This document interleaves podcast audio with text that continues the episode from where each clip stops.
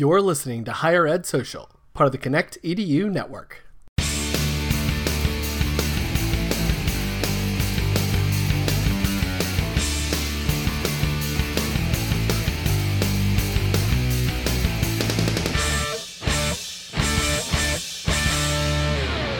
Welcome to the show. I'm here today with Kathy Dunn. Kathy, I'll let you introduce yourself. Just tell us about who you are, where you work, what you do, that kind of fun stuff.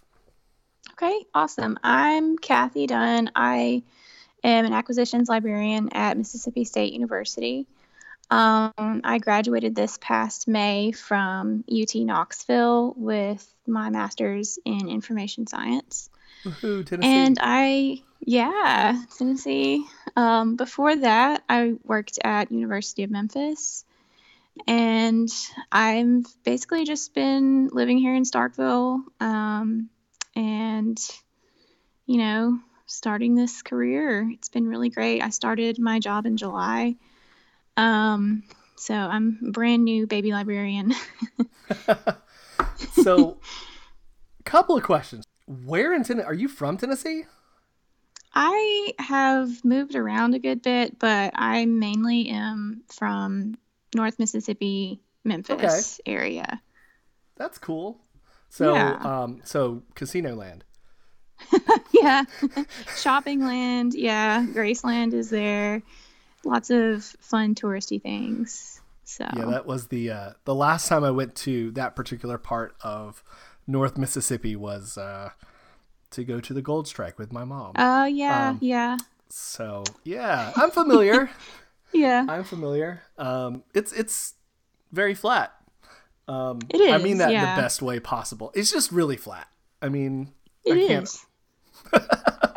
it's not bad. um, I mean, I do like hills, but it is very flat. Uh, and um, you know, it's a beautiful it's a beautiful place. I've I, I love like the whole Mississippi River like mm-hmm. area. It's just yeah. Very... There's so many cool things, unique things to see over there. Mm-hmm. Uh, Memphis has just some really unique things like Beale Street and the downtown area, and, and the Bass pyramid. pyramid. Yeah, the Bass Pro Shop pyramid. Um, which has lots which has been featured in the show too. several times. Um, oh yeah. In fact, there's a whole episode where we talked about it. Um, wow. well, we had we were um, we were uh, there was a high uh, high ed web conference in Memphis, and we did a recap episode, and uh, it, it featured prominently. We'll say that. Um, ah, it was in the title. Yeah. Um, because it was such a. It is very interesting because it was meant to, uh, you know, be the home of an NBA team and then an NBA the NBA team was attracted to Memphis but ended up building their own thing and mm-hmm. And then Bass Pro bought the pyramid. And it yeah, is a replica was... a glass replica yeah. of the pyramid at Giza. Mm-hmm.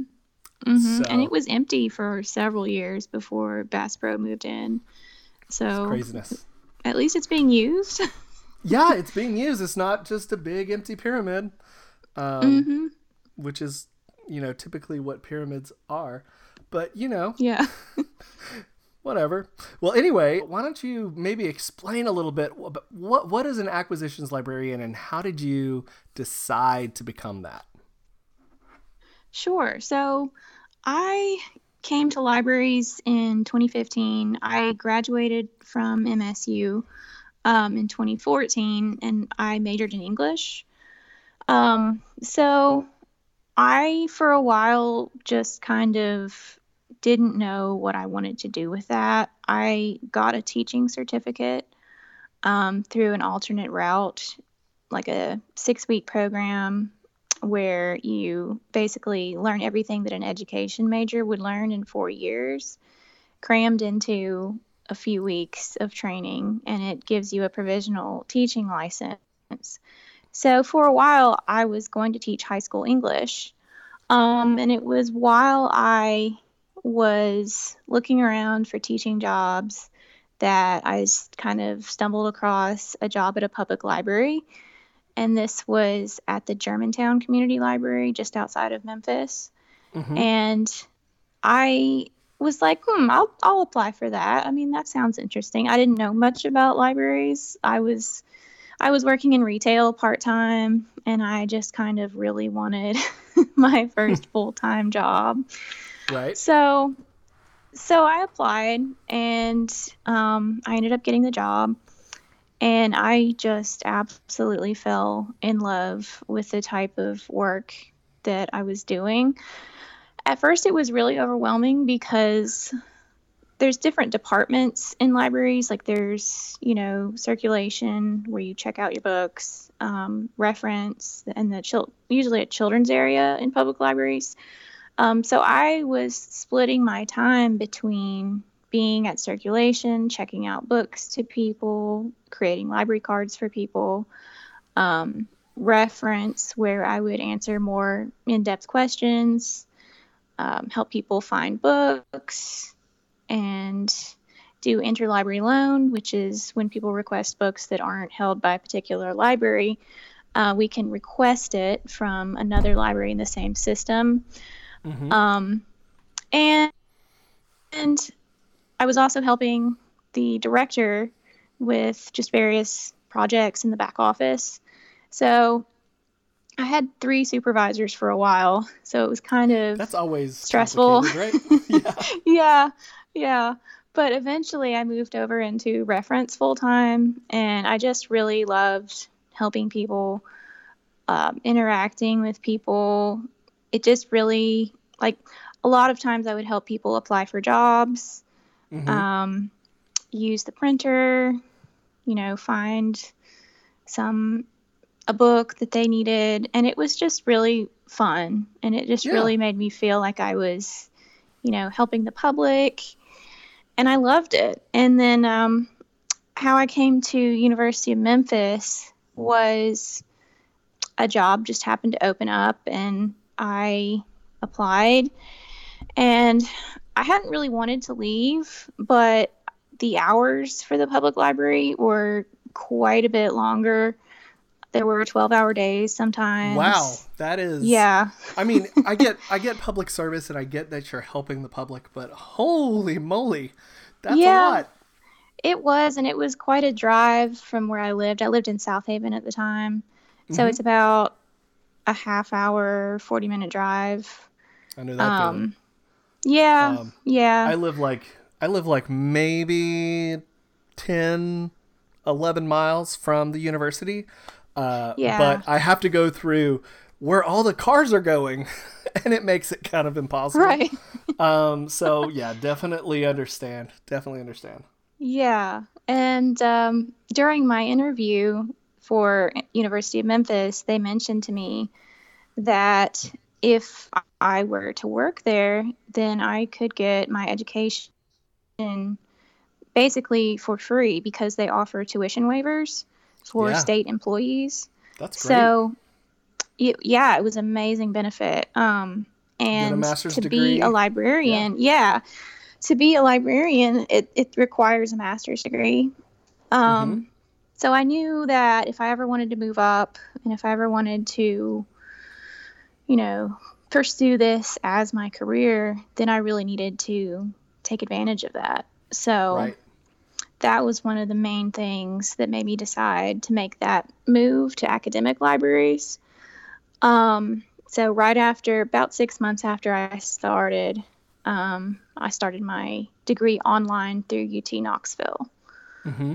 So it was um, it was hard doing both at the same time, but definitely worth it. it. Yeah. Yes. Yeah. I mean, I think it's one thing if you're if you're doing your master's degree and you're be you're like a graduate assistant or something like that. You know, it's stressful but when you're when you got a full time forty hour a week job and you're also doing a master's degree, I think it's impressive. It was you know, it was tough doing all that, balancing all that, and then later on, um, about halfway through the program, I actually added a second job on top of oh, that. wow. So I got an opportunity to be a librarian part time at the Dixon mm-hmm. Gallery and Gardens in Memphis. Yeah. So it's an art museum slash gardens historical I've been there. home. Yeah, yeah, it's really beautiful. Contrary to popular belief, there is more in Memphis than Yes. Graceland and a Bass Pro Shop Pyramid and Beale Street. In fact, those are probably not the best things about Memphis. Um, Right, right. In fact, I don't think they, they Yeah. are in any way, shape, or form the best things about Memphis. I mean, the ducks are pretty No. cool. yeah, um, the the Peabody, ducks are the Peabody ducks, ducks. That yeah, that's that's really fun. But there's definitely beautiful beautiful museums in Memphis. The Dixon is definitely one of them. Um, but they had a small reference library that was only for the curators and the other staff members to use for their research for the exhibitions. And um, they needed someone to catalog the books and add them into the system. So that was my weekend job. So I Mhm. did that for about four hours every weekend, in addition to my full time job and working on my library degree. So That's cool. it was it was fun. It was a really nice, laid back environment because that really that was not public facing. Um, it was a you know pretty quiet. Almost no one was there on the weekends, so it Mhm. was uh, it was nice. Sounds kind of relaxing. But yeah, yeah, it was it was pretty great, and it was of course beautiful, you know, place to be. So that was that, and then I graduated this past May, and I was just looking for a professional job. I knew I wanted to stay in the South. Um, I knew I wanted it to be more of a of a technical kind of job because most of what I did at University of Memphis was kind of behind the scenes. It really was not interacting with the public as much hmm anymore, which I do miss, but it's it's also a completely different type of environment um, versus the public library.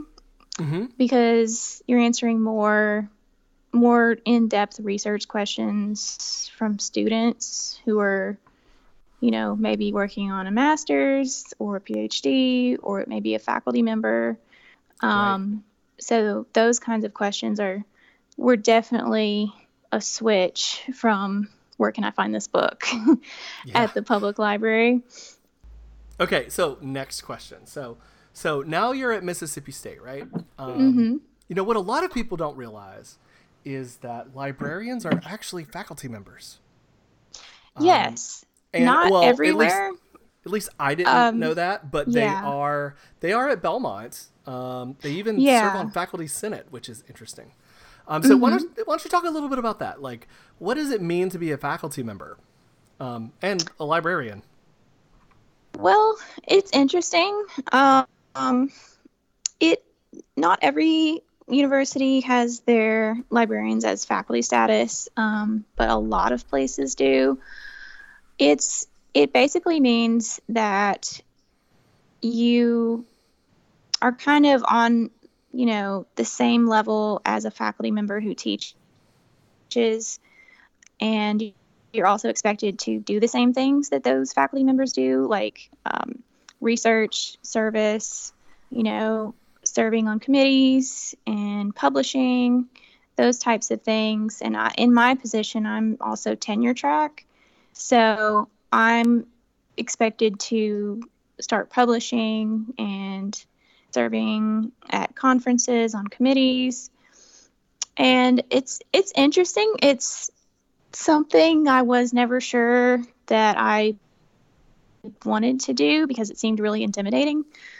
Um, but it's it's a great opportunity because you get to meet so many people at conferences. I'm hoping to go to the American Library Association conference this year. I haven't been yet to a national conference. I've been to state conferences.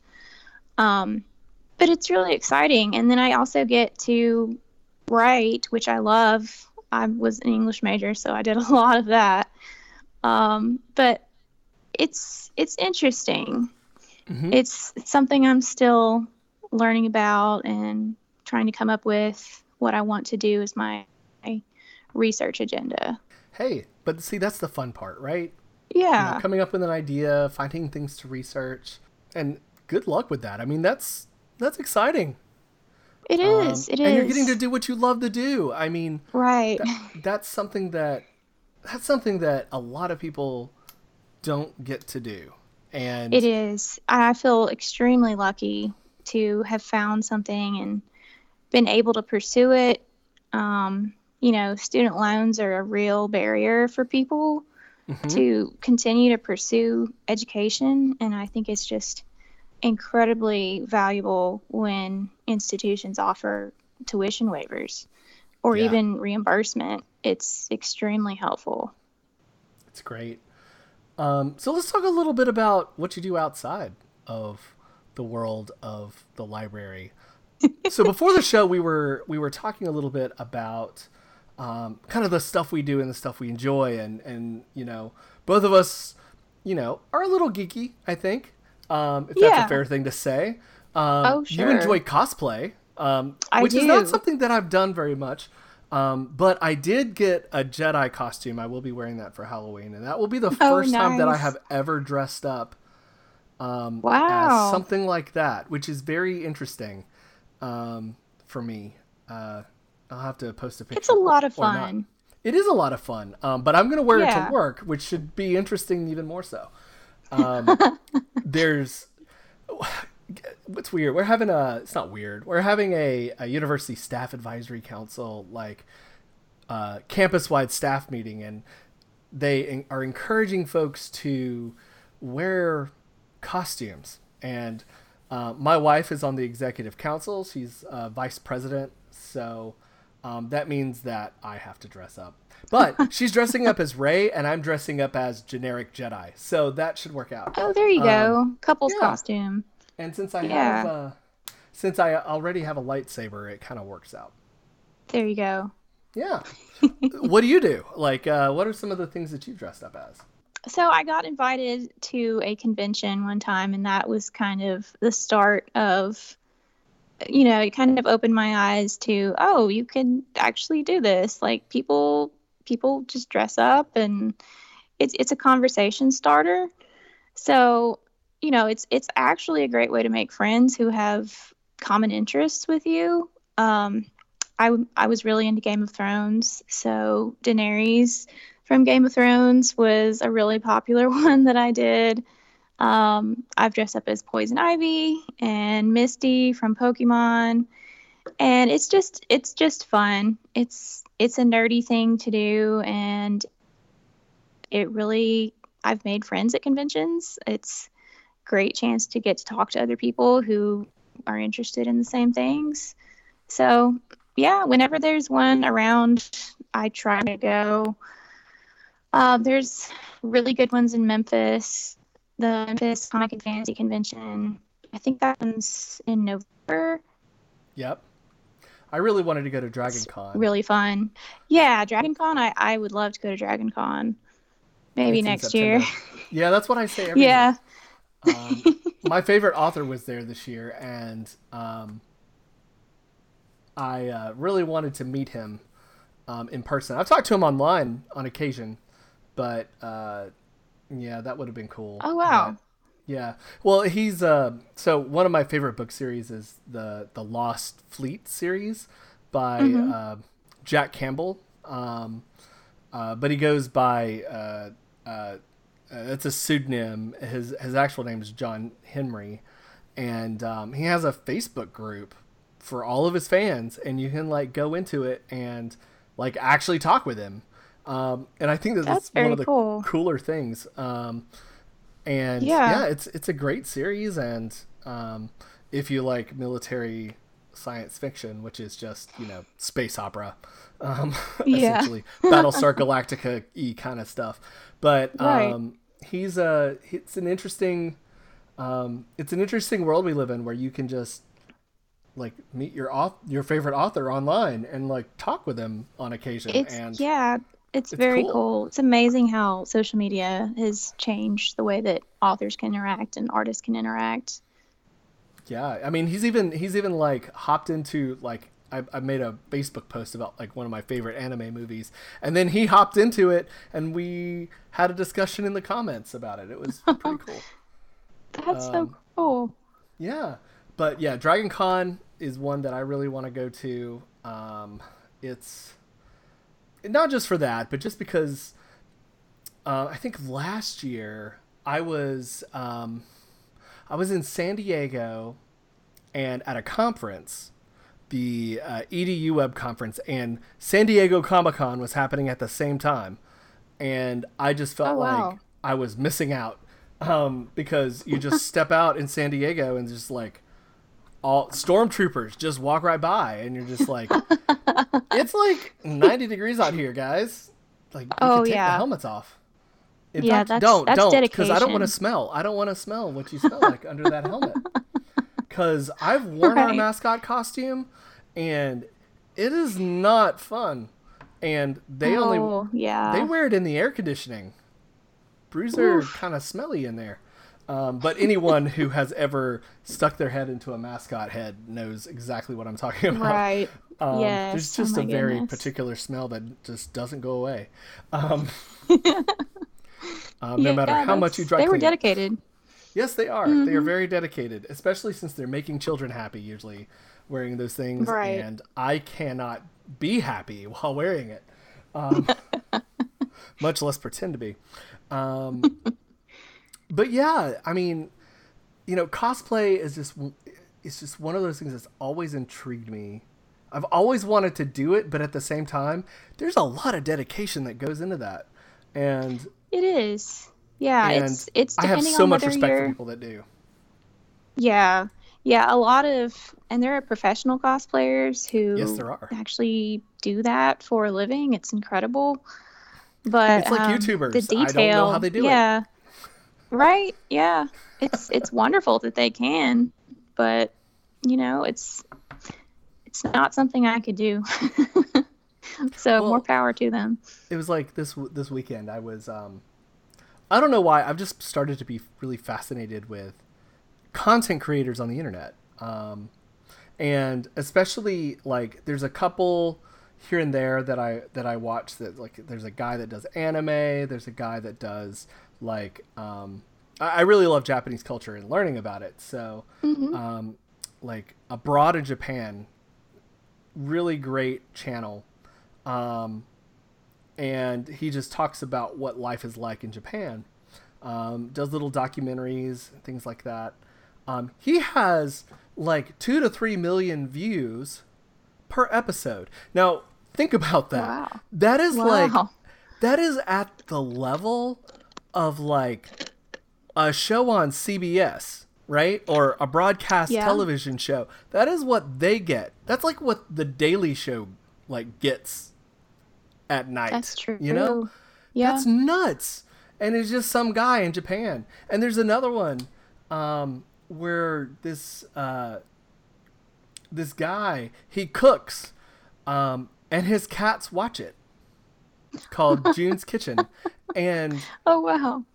they have like two, three, four million followers. Like, I'm just like, man. And then you go on the internet and you see, you know, the estimates of how much these folks make just based off of their YouTube ad content. You're just like, Mhm. Mhm. and this is what I'm doing for a living. Yeah, it's it's it's insane. It's insane. It's it's so crazy how times have changed that you can just do that and make more money than your parents ever did. well, and you know, it's just the internet has just changed the way things go. Like, um, mhm. like esports.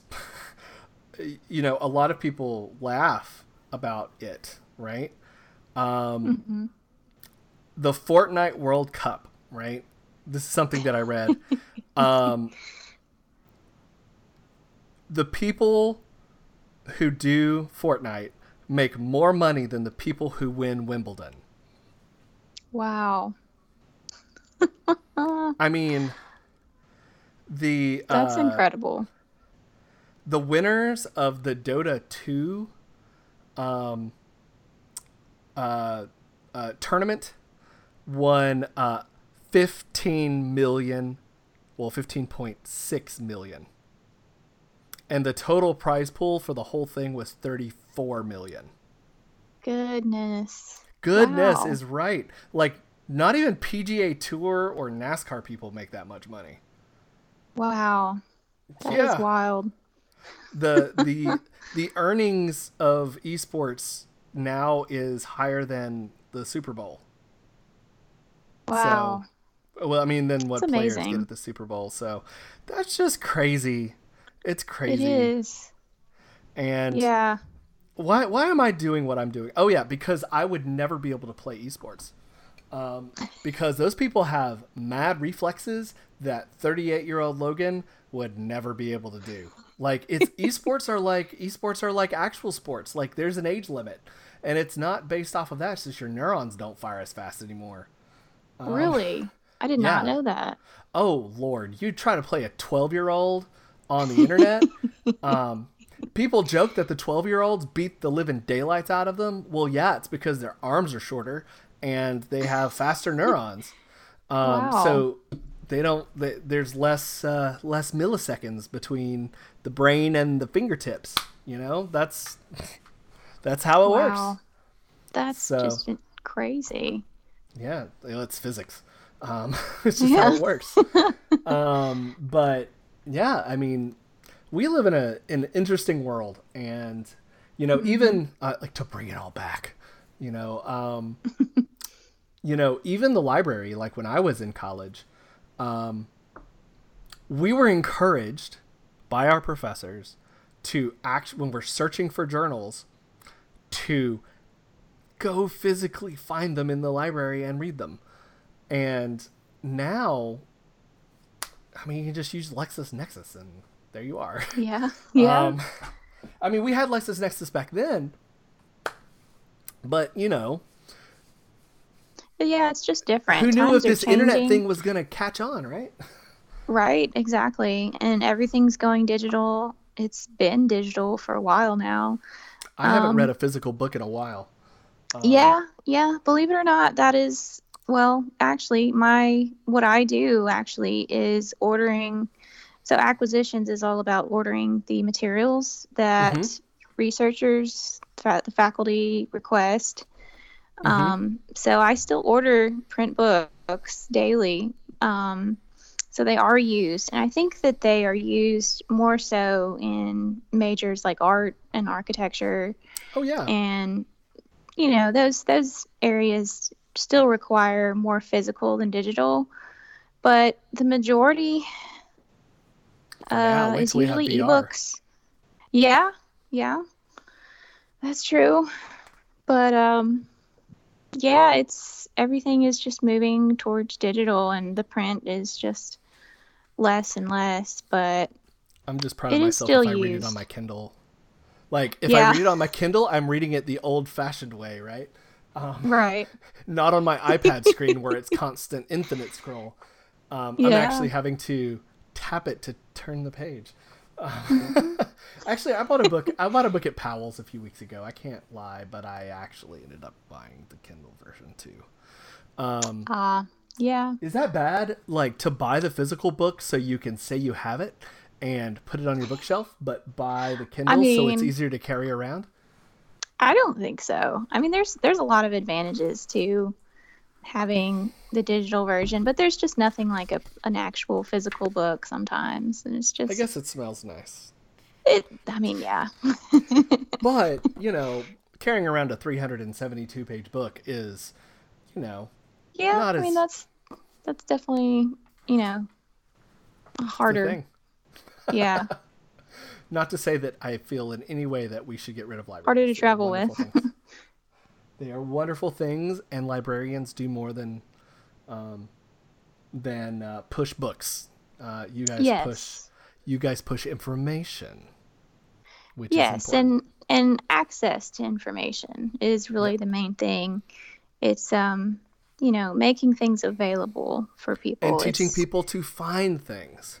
Right, and how to search and how to find what they're actually looking for and it's it's nice because it's kind of I don't know, I feel like I feel like I'm doing something that is really meaningful and that's Mhm. nice because everyone needs access to information, and there's not everything is on the internet. And a lot of times, especially for researchers at universities, the information they need is behind a paywall.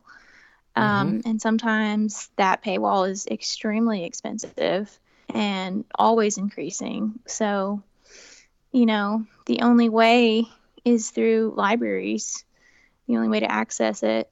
And, you know, it's it's extremely important for them. And I it, it makes me feel like I'm, you know, helping and contributing and doing my part. Well, the way I've always thought about it is this. Um, you know, the internet is great for like tertiary sources, I guess. Mm-hmm. You know, finding those, mm-hmm. you know, finding, you know, maybe review. Well, review articles are still like secondary sources, but you know, just finding general information, it's great. But if you want to find the most up to date first draft of history, those kinds of things, that's what you have libraries for. Um, right you know those primary sources those secondary sources that pull the primary sources together um, and mm-hmm. see that's the thing is that what a lot of people don't realize is that a lot of this stuff exists out there um, and that's something that i've found you know just in general on the internet and just people when they question a lot of people are questioning the information that they see whether it's science or data or any of these kinds of things it seems like right. these days facts are open to debate, which is boggles my mind. But it is. I mean, well, we live in a society. Yeah, now. I mean, we do live in a world now where fake news exists, and you know, the article that you may see online may not be true at all. And so that's why it's important that people yeah. understand that they can go to the library and they can find the real stuff the real yes, information. That and that not only that, the librarians there are happy to help. And, you know, at MSU, a workshop that we have is um, about, you know, identifying fake news and being able to identify trustworthy sources and how to find those sources. And that's extremely important these days that, you know, you you can you just can't believe everything that you see. And especially now it's important to question and to be skeptical. That's right. And you know that's a really actually we're out of time. And that's a really great like place to end i think. So thanks kathy so much. This was a great conversation. I'm really glad you came on the well thank you. Thanks so much for having me. Well my pleasure but i'm really i'm really glad you came um, listeners, head down to highered.social and get links to the stuff we talked about today and subscribe to the show anywhere you listen to podcasts. If you like the show, please give. If you like the show, please consider giving us a review on Apple Podcasts. It helps people find us and lets us know what you think of the show. Don't forget to follow us on Twitter at HES Podcast. Send us a tweet. We love talking to you, and don't forget to let us know if you want to be on the show. Higher Ed Social was created by Jackie Vitrano and Logan Bishop and is produced by the amazing Emma Haas. We're part of the Connect EDU network, the first podcast network for higher education. Visit the website connectedu.network and subscribe to some awesome shows no matter where you work on campus. Thanks and have a great week.